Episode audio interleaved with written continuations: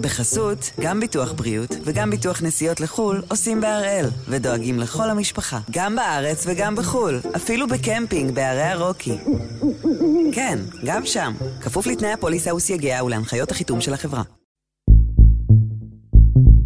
היום יום ראשון, 20 ביוני, ואנחנו אחד ביום, מבית N12.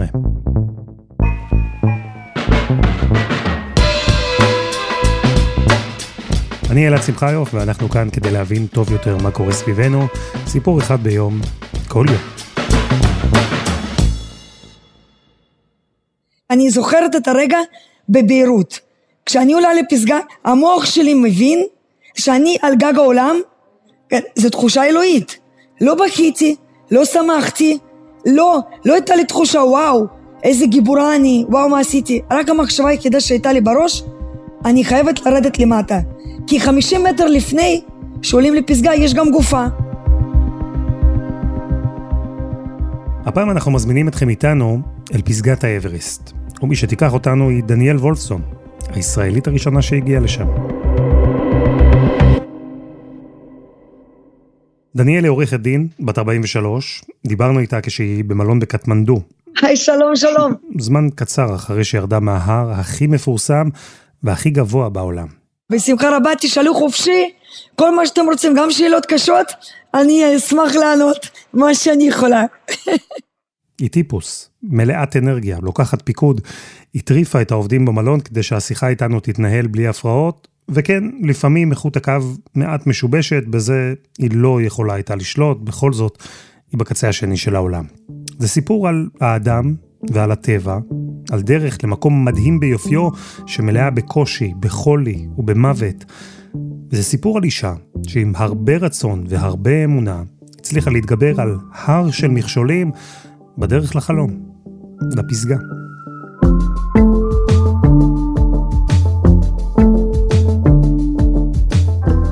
הסיפור של דניאל עם האברסט מתחיל בכלל בחדר ניתוח עלוב בבית חולים ציבורי, בבולגריה. שם לפני עשר שנים היא חשבה בפעם הראשונה על הרעיון לטפס על ההר הכי גבוה בעולם. נסעתי עם הבן שלי, איתו ועם חברים, יום השני חופשת סקי, שברתי עצם ירח. ככה נשברה והיו צריכים לאשר אותה, ואז לשים פלטינה בתוך הרגל מה, למעלה מהעכוז עד, עד הברך. עברתי ניתוח בבולגריה ובתנאים פרה-היסטוריים, תנאים של פעם. איך מתאוששים מכזה דבר? כי אני מניח שבפציעה מהסוג הזה היה חשש אמיתי, יותר מחשש אפילו, שהחיים שלך לא יראו אותו דבר אחרי התאונה. קודם כל אמרו בבולגריה שיכול להיות נצטרך לטפל ברגל ואפילו לקטוע. הם, הם ראו את התאונה הזו, הם אמרו, את לא תוכלי ללכת. אחרי זה אמרו, תוכלי ללכת צולעת, אחרי זה אמרו עם קביים, אחרי זה כבר אשפזו אותי בתל השומר, וכבר שיקום עברתי ופיזיותרפיה, לקח המון זמן, והרופאים אמרו לי, תקשיבי, יש צליעה, יהיה קיצור רגל, את תוכלי ללכת או עם מקל עם קביים, אם תוכלי ללכת טוב, לא בטוח, לרוץ תשכחי, וכמובן כל הספורט אחר תשכחי. כל כך התביישתי, כי לא יכולתי לקבל את זה, שאני נכה, ומשהו לא מאה אחוז אצלי. לא יכולתי. אפילו בזוגיות, כשידעתי שיש לי צלקת ומישהו יראה את הצלקת, התביישתי. התביישתי, אמרתי, יש לי צלקת על הרגל, וכבר כל הזמן כיסיתי והחבאתי. לא הרגשתי טוב עם זה, לא יכולתי לקבל את זה. אמרתי, אני עוד אראה לכולם, אני עוד אטפס אברסט. ידעתי גיאוגרפית שיש ההר הכי גבוה אברסט. מעבר לזה, אפילו לא ידעתי, אני מתביישת להגיד, אבל לא ידעתי מה הגובה שלו ואיפה הוא נמצא אפילו. הרי הייתי צריכה להיאחז במשהו, איזשהו חלום, משהו. וככה זה התחיל. כנראה כשמוציאים משהו החוצה, היקום מזמן את זה.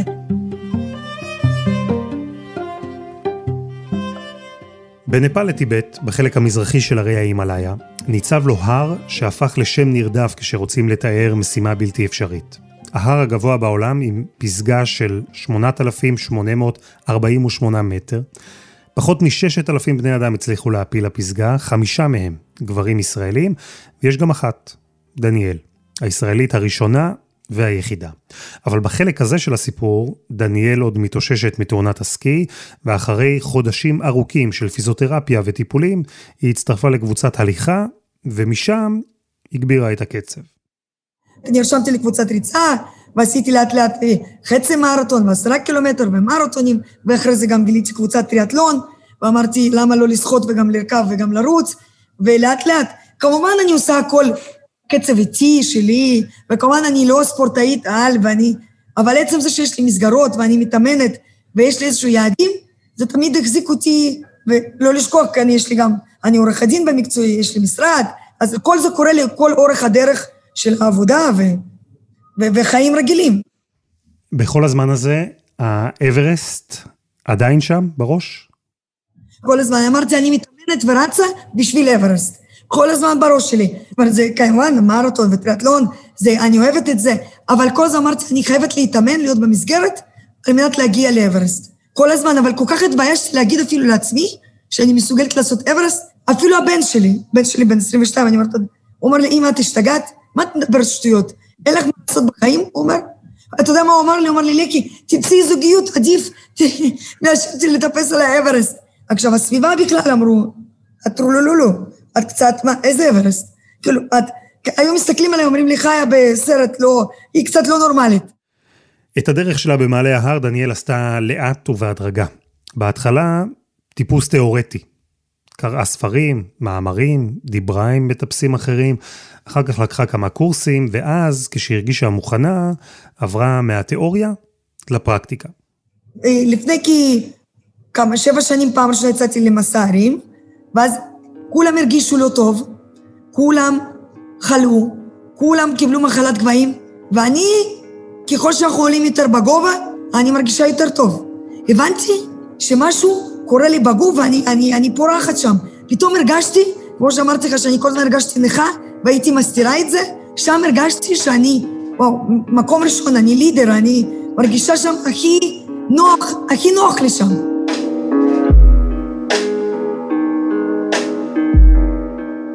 הטיפוס על הרים אולי הוביל את דניאל להבין שהיא פורחת בגובה, אבל עם כל הכבוד, יש טיפוס הרים ויש את האברסט. החלום לאברסט בעצם אמיתי אמיתי כבר התחיל לרקום גידים, כמו שאומרים. זה קרה לפני שלוש שנים. יצאתי לטיפוס הר עם משלחת רוסית לדרום אמריקה, ובמשלחת הזו יושבים אנשים שעשו אברסט.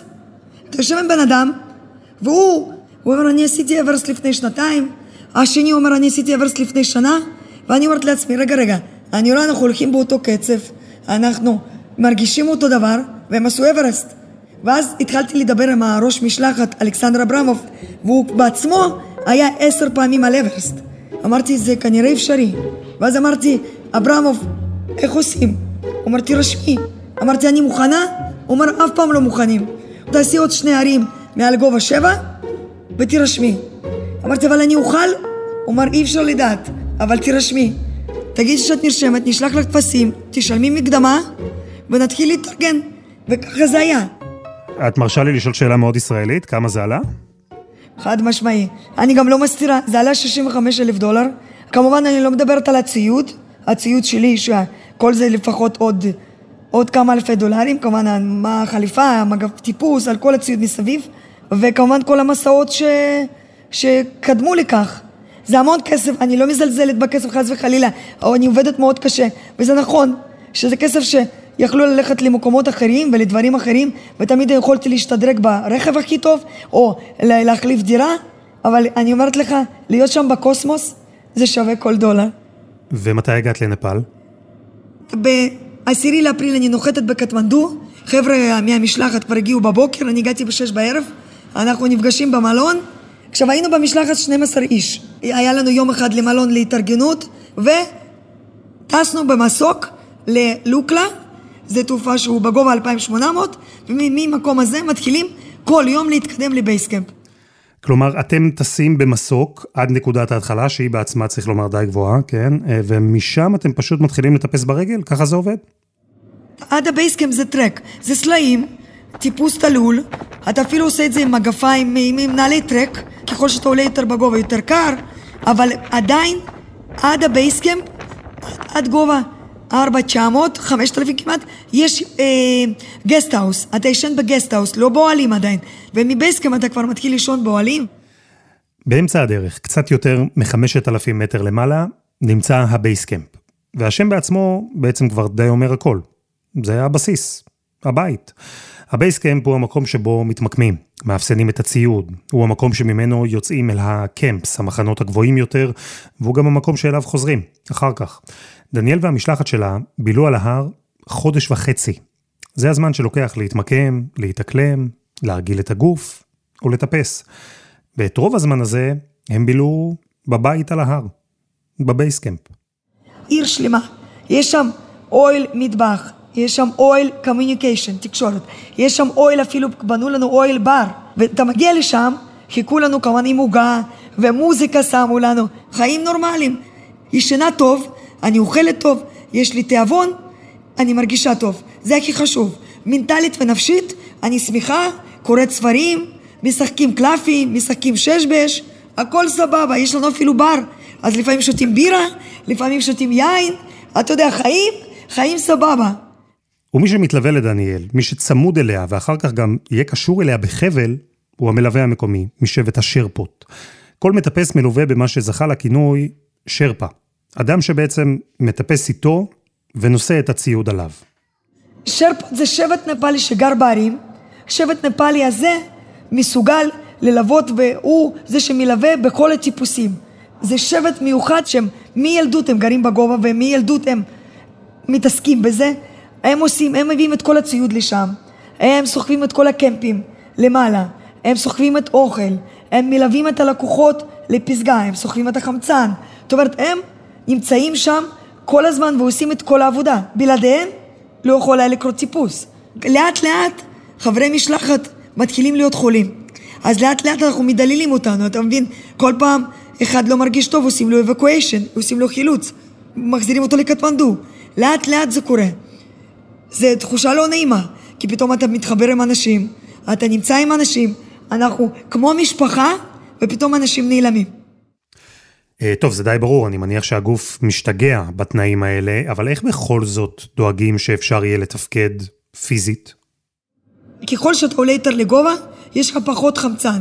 זאת אומרת, בהר אברסט עצמו, כשאני עמדתי שם, סך הכל היה באוויר 20% חמצן. עכשיו, איך הגוף מתאקלם? הרי גוף לא יודע. אז מה שעושים, תופרים את ההר. הגענו ל base camp, נחנו יומיים, ואמרו לנו, אנחנו יוצאים ל camp אחד. camp אחד זה 600. ה base camp נמצא בגובה של 5,350. ישנים ב camp אחד, כי מתי מתאקלמים? בשינה. אתה עולה לגובה, אתה ישן, ואז אתה יורד. וככה אתה מתאקלם. עלינו ל camp אחד, לקח חצי יום לעלות לקמפ אחד, למחרת ירדנו בבוקר לבייסקמפ. יום אחרי זה מנוחה. אחרי זה אומרים, אוקיי, מזג אוויר טוב, עולים לקמפ שתיים. עלינו לקמפ שתיים, ישנו לילה ויורדים למטה. ואחרי זה קמפ שלוש, וככה תופרים את ההר. כל פעם אתה תופר, ישן, יורד. תופר, ישן, יורד. זאת ההתאקלמות. רק ככה הגוף יודע להתאקלם. הוא מבין שמשהו עובר עליו, הוא מבין שיש לו פחות חמצן, ויש לו פחות כדוריות אדומות, וככה הוא יודע להתאקלם. דניאל, כמה זמן עליתם וירדתם ככה כדי להתאקלם על ההר? אנחנו הגענו לבייסקאמפ ב-20 לאפריל, ועשינו את הקלימות הזו עד 14-15 למאי. כמעט חודש. כמעט חודש, כן. התקלימות היא עד קמפ 3, עד גובה 7300.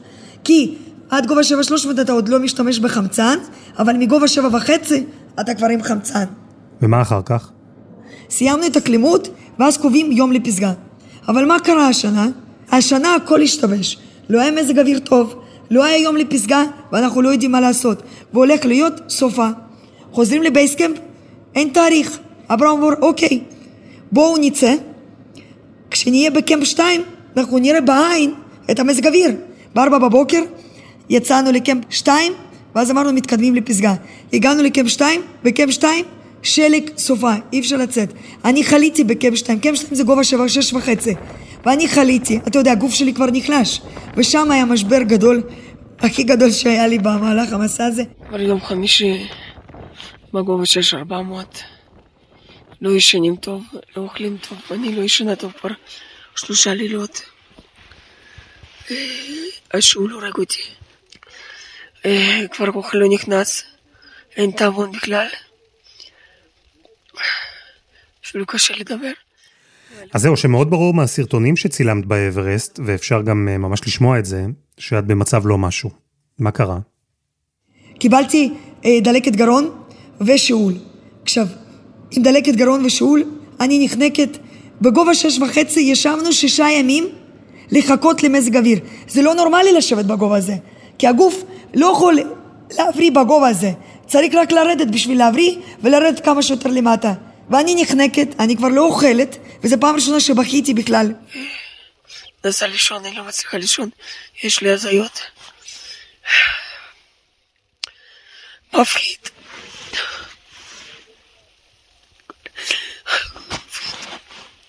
מפחיד. מפחיד. הגוף נגלש כל הזמן. ושם אני באוהל יושבת עם עצמי, ואני בוכה, ואני מקליטה את עצמי, ואני אומרת, מה אני עושה? אני לא ישנה בלילה, אוכל לא נכנס, אני לא מצליחה כמובן להירדם, לא מצליחה לשתות, אני נחנקת מהשאול, הגרון, ומה אני עושה? עכשיו, אני גם מפחדת להגיד, יש לנו רופא במשלחת, מפחדת להגיד שכל כך רע לי, כי אני אומרת, אני אגיד כזה דבר, הוא יגיד, את פסולה, לכי למטה. וברגע הזה שאת חולה, את כבר אומרת לעצמך, זהו, אני לפסגה של האברסט לא אגיע? היו מחשבות כאלה? לא היו מחשבות של זהו, אמרתי, אני עד הסוף פה עד שלא יזרקו אותי, כי אתה יודע, זה לא תמיד הכל תלוי בי, כי יכול להיות שגם יזרקו אותי, כי אף אחד לא רוצה לקחת סיכון שיקרה לי משהו. ואני כבר מתכננת בראש איך אני עושה טיפוס שנה הבאה. אני, אתה יודע, כל התרופות שהיו לי, לקחתי כמובן, וכל מה שיכולתי לקחת, אבל מה אני יכולה לקחת? הגוף לא מבריא. ואז אברמוב אומר, כשיש משלחות שהולכות עוד יומיים לפסגה, אנחנו ננסה, ננסה להפיל לפסגה, הוא אומר, הולכים לקמפ שלוש, למחרת. הוא אומר לי את זה, אני, אני, אתה יודע, אני אומרת, מה אני עושה? איזה טיפוס 90 מעלות, ואני כבר מבינה שיהיה לי קשה מאוד. ואברהם אומר לי, תתקשרי לבן שלך. אמרתי, אני לא רוצה שהבן שלי ישמע אפילו אותי במצב הזה כמו שאני נמצאת, הוא אומר, תתקשרי. ואז נעזרתי אומץ, אמרתי, אני אתקשר לאריאל, אריאל, בן שלי, בן 22. אני מתקשרת מהמכשיר לבני, זה בדיוק הייתה שיחה של דקה. הוא אמר לי משפט, הוא אמר לי, אמא, אני אוהב אותך, תעשי מה שאת צריכה לעשות ותחזרי מהר הביתה. ואני אומרת לך, המילים האלה, זה פשוט, זה פשוט נתן לי כוחות על. הגענו לקמפ 3, גובה 7300. קמפ 3.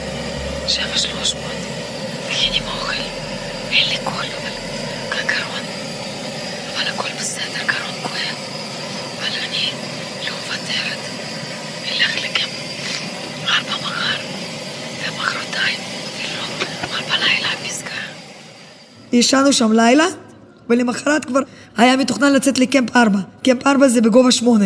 גובה 8 זה כבר death zone, זה אזור מוות. הגענו לקמפ 4 בשעה 8 בערב, והוחלט שב-11 בערב אנחנו יוצאים לפסגה. זאת אומרת, אתה לא, אין לך זמן, אתה לא יכול לנוח. עכשיו אתה בא, יושב קצת באוהל, שותה תה, שמאפשרים מהשלג, הרי איך עושים מים? מאפשרים קצת מהשלג ויש את הגזיות, שותה תה קצת מה שאפשר. אתה לא אוכל בגבהים האלה, אין לך תיאבון, אין לך כלום. אני כבר לא אכלתי אולי עשרה ימים לפני זה, כי אתה יודע, שתיתי תה, כמה שיכולתי להכניס אוכל, אבל האוכל לא נכנס. ב-11 בערב יוצאים לפסגה. אנחנו פה שישה אנשים, זה מי שנשארנו. אני מנסה להתכנס למחר. מפחיד, מפחיד אותי מאוד. תאכלו להצלחה. אני מאחלת לעצמי בהצלחה. רוצה להגיע לפסגה ולרדת בשלום. אוהבת את כולם. אוהבת, מתגעגעת לבן שלי, משפחה שלי, למדינת ישראל.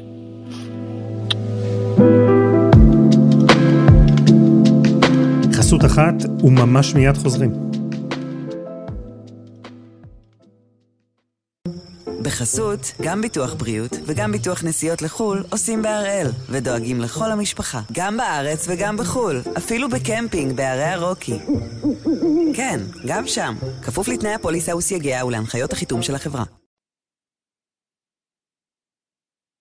דניאל, אנחנו בשלב שבו החלטת לעשות את הדרך לפסגה, וזו לחלוטין החלטה שלך, כי יתר החברים במשלחת נשארו בקמפ. ואחרי כל מה שעברת, המחלה וחוסר שינה ובלי אוכל, כשאת עושה את הדרך לעבר הפסגה, מה התחושות? אנשים אומרים שכשאני יצאתי לפסגה היה לי עיניים, עיני זכוכית ואני לא ראיתי אף אחד. 10.37 בערב בלילה, הייתי מוכנה, כל המשלחת עוד היא מתארגנת, לוקח זמן, מינוס 40, ואני אומרת לאברמוב, אני יוצאת. הוא אומר, תצאי. ורק הבנתי שכל צעד שאני עושה, מקדם אותי לפסגה. שכחתי מכאבי גרון, שכחתי משאול, שכחתי מהכל. הייתי כמו חייל שמתקדם לעבר הפסגה. ואת הקטע הזה, את הדרך למעלה, את עושה לבד? שרפה קשור אליי, אני הולכת ראשונה, הוא הולך בקצב שלי, ואנחנו הולכים. ורוח ושלג יצאנו ב-55 קמ"ש לקילומטר ארוחות שהיו שיצאנו לפסגה, ולתוך העיניים, ואני הולכת עם המסכת גוגלס, וכל הזמן השלג נכנס. אה, כמובן בדרך מחליפים בלוני חמצן, כי החמצן מספיק לחמש שעות. תתארי לי את הדרך לשם, אני רוצה לדעת הכל. איך זה מרגיש, איך זה נראה. רבע לחמש, שלהי זריחה, תמיד לפני הזריחה יש המון המון רוח, וכשיש זריחה, שקט.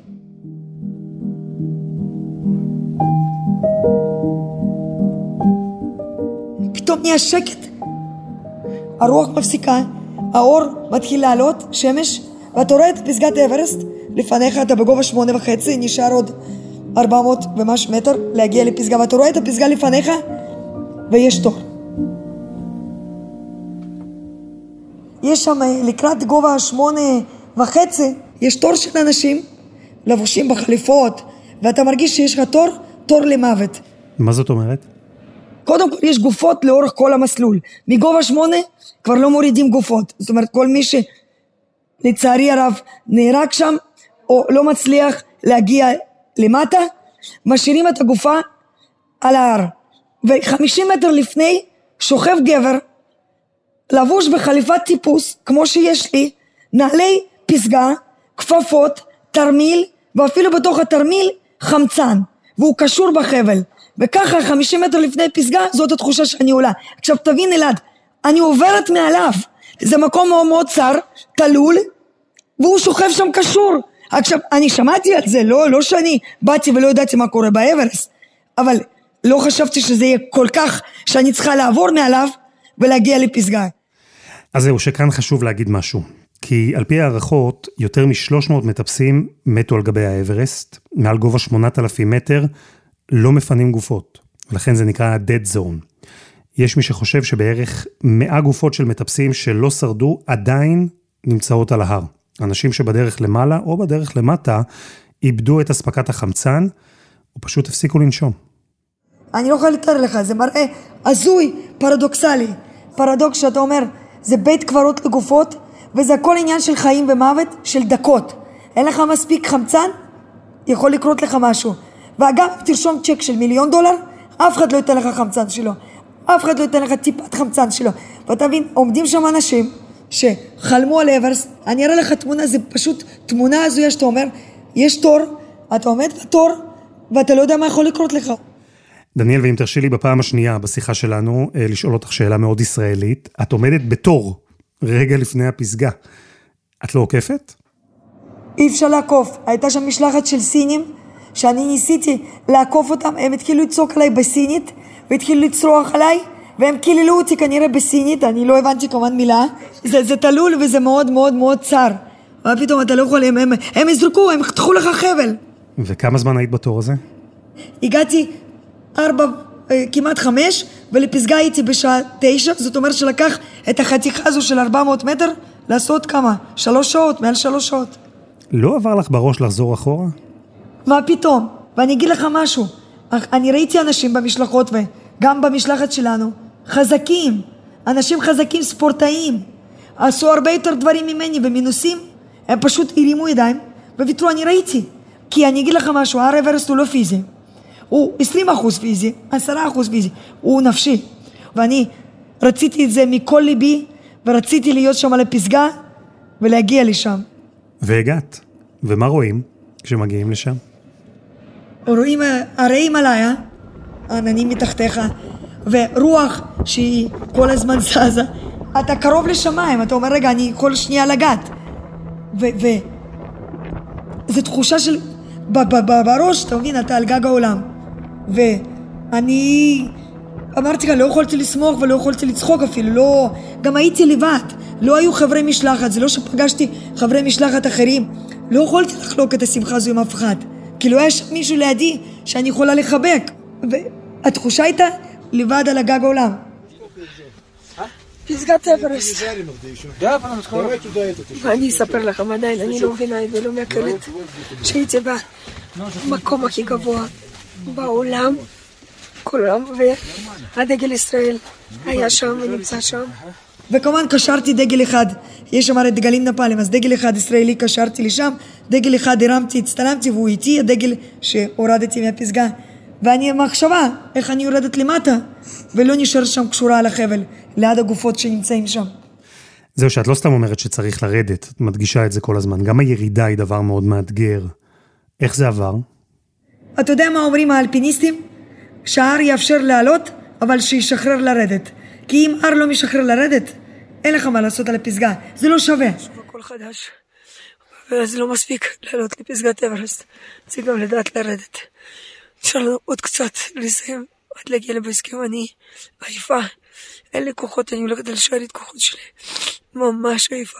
שעה אנחנו נגיע לבהסכם, ונוכל לסיים עם החלק הטיפוס. הירידה מאוד מאוד מאתגרת ואני אספר לך סיפור שהיה לי בירידה. בדרך מחביאים בכל מיני מקומות מכלי חמצן. כשהתחלנו לרדת, אני כבר הייתי בפסגה כמעט באפס, אני מבינה שאין לי חמצן. ואני כל הזמן אומרת לו, no oxygen, no oxygen. עכשיו, לא היה לנו שם חמצן מוחבא, לנו לא היה למשלחת. איזה חוצפה ישראלית ומזל שאני ישראלית. עכשיו, אמרתי לך שלפני זה סגרו משלחות, בגלל קורונה סגרו משלחות. אה, על כל המלחלי חמצן יש שמות של החברות. כשלא, כשיהיה זיהוי של הבלוני חמצן, על כל מיכל חמצן יש, יש מדבקה. ואני זכרתי שמאחד המשלחות סגרו, ופתאום אני רואה מול העיניים שלי ארבעה בלונים של המשלחת שנסגרה. תחשוב תחושה, בגובה שמונה וחצי, אני עם המסכה, שאני יודעת שהחמצן שלי נגמר, אצל שרפה שלי היה סכין, חתכתי את החבל, לקחתי את המיכל בלון שלהם חמצן, והחלפתי ושמתי לי. ואם יכולתי לקחת ממישהו בכוח, אני אומרת לך, אני כנראה הייתי עושה את זה. כי כשאתה מבין שאין לך חמצן, זה עניין של עשר דקות, ואתה יכול להתיישב בלי חמצן, להתיישב פשוט ככה, ולהירדם, ולא להתעורר, זה, זו תחושה. ואני, אני אומרת לך, אני, מזל שאני ישראלית, חתכתי חבל, לקחתי מיכל של המשלחת הזו מבלון, החלפתי, כמובן אני, למדנו לאורך כל המסע, בבייסקאם למדנו איך להחליף אה, בלונים, החלפתי בלון, השרפה שלי היה בשוק, בשוק. הוא אומר, no, no, you cannot, you cannot. אמרתי, I cannot, I have no oxygen, no oxygen, אני צועקת לו, no oxygen. הוא אומר, וזה מה שקרה.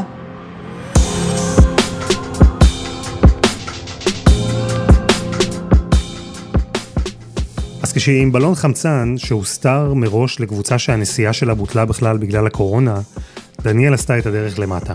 בלי בלון החמצן הזה, לא היה נשאר לאוויר.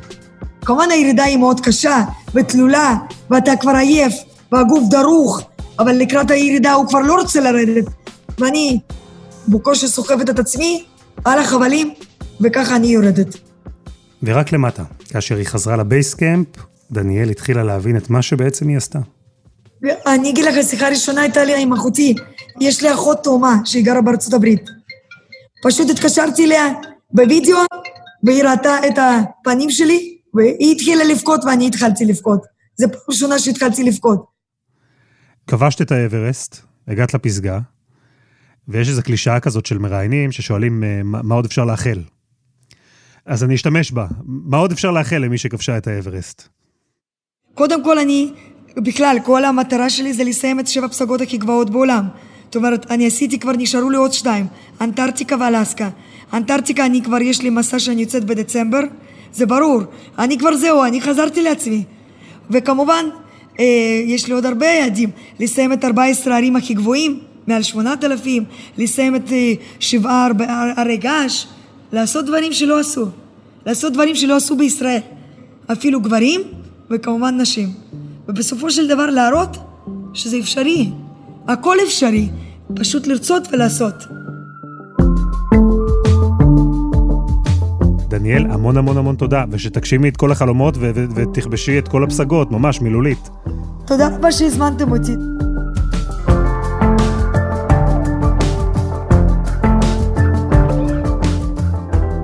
וזה היה אחד ביום, מבית N12. תוכלו למצוא אותנו גם ב-N12, בכל אפליקציות הפודקאסטים, וגם בפייסבוק יש לנו שם קבוצה שאני בטוח שמאוד תתבאס שהיינו באברסט ולא הבאנו להם שום דבר. העורך שלנו הוא רום אטיק, בצוות דני נודלמן ועדי חצרוני, על הסאונד יאיר בשן, שגם יצר את מוזיקת הפתיחה שלנו, ואני אלעד שמחיוף, ואנחנו נהיה כאן גם מחר.